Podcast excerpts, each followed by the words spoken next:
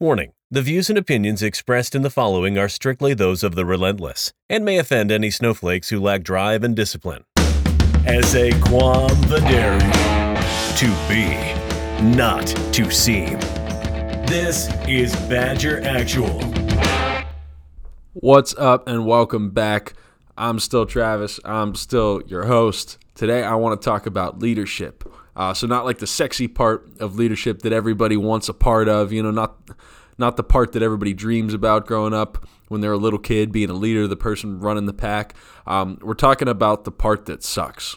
You know, the part that you know as you roll through life, you're going to realize that the most important opinion of you isn't really what everybody else thinks about you. You know, all that is is your reputation. You know, and it's important to protect your rep and everything, but really the most important thing is your character. And that's who you actually are. Character is the opinion that you have of you, you know, the way that you actually see yourself, not the public opinion, you know, not the one that you tell everybody that you feel about yourself or how you see yourself or what you do. It's the way that you feel about who you are, you know, what you do and, and what you have done.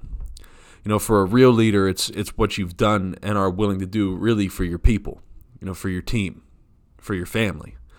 You know, real leadership isn't it's not sexy. It's it's the it isn't the charismatic person who stands in front of the crowd who pumps everybody up. You know, don't get me wrong, that's a skill which is a huge asset for a leader. You know, being able to speak to people and inspire people is is awesome, but that's just surface stuff. You know, real leadership is is the problem solving.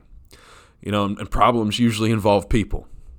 You know, the, the hardest problems involve people. And and people are really hard to deal with.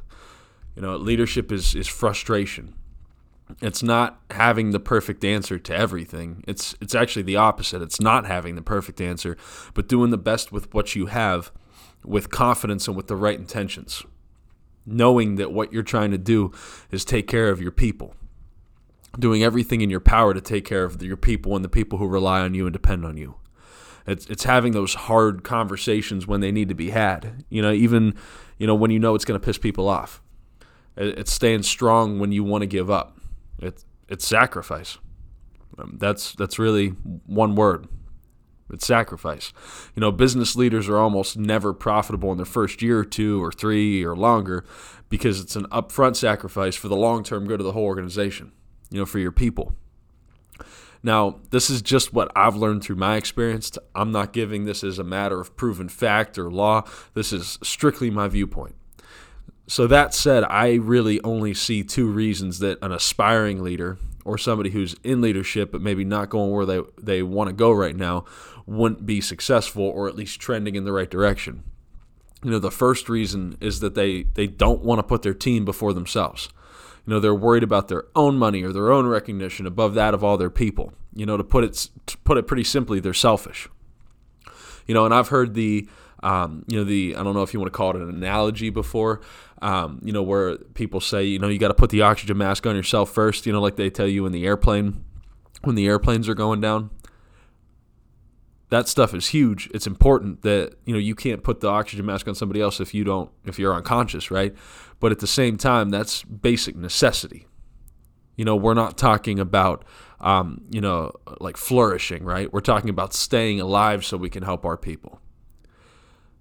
So if that's not the case, that you're selfish, you might as well, or if that is the case, I guess, you might as well forget even trying to, to lead an organization. You know, there's zero hope for somebody with that mindset, you know, to lead an organization, at least not without some sort of major catastrophic belief overall. You know, the the other reason though is more subtle. You know, it's sneaky and it can it can kind of catch you off guard. You might not even realize it's there. You know, sometimes it's disguised as self-respect or confidence, and, and there's nothing wrong with those two things.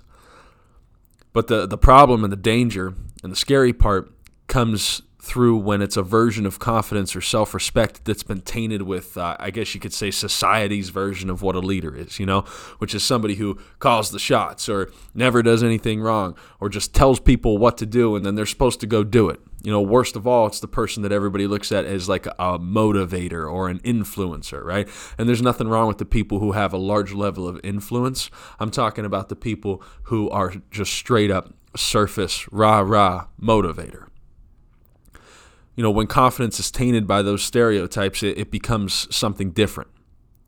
You know, it's no longer self respect, it's no longer confidence, it becomes ego. You know, I don't really believe in, in a work life balance. You know, your work is part of your life and your life is part of your work, but life, you know, overall is all about balance. You know, so I'm not saying a little swagger isn't needed here and there, you know, but humble confidence beats ego every time. You know, none of us are perfect. I can think of a couple times just this week that I could have done a better job with uh, being more humble in a certain area or not letting my ego creep in as much as I did here or there. You know, I'm sure you can too. The important thing is to be painfully aware and continuously approve. So, what's the difference between confidence and ego? Well, I mean, hell, we just talked about it.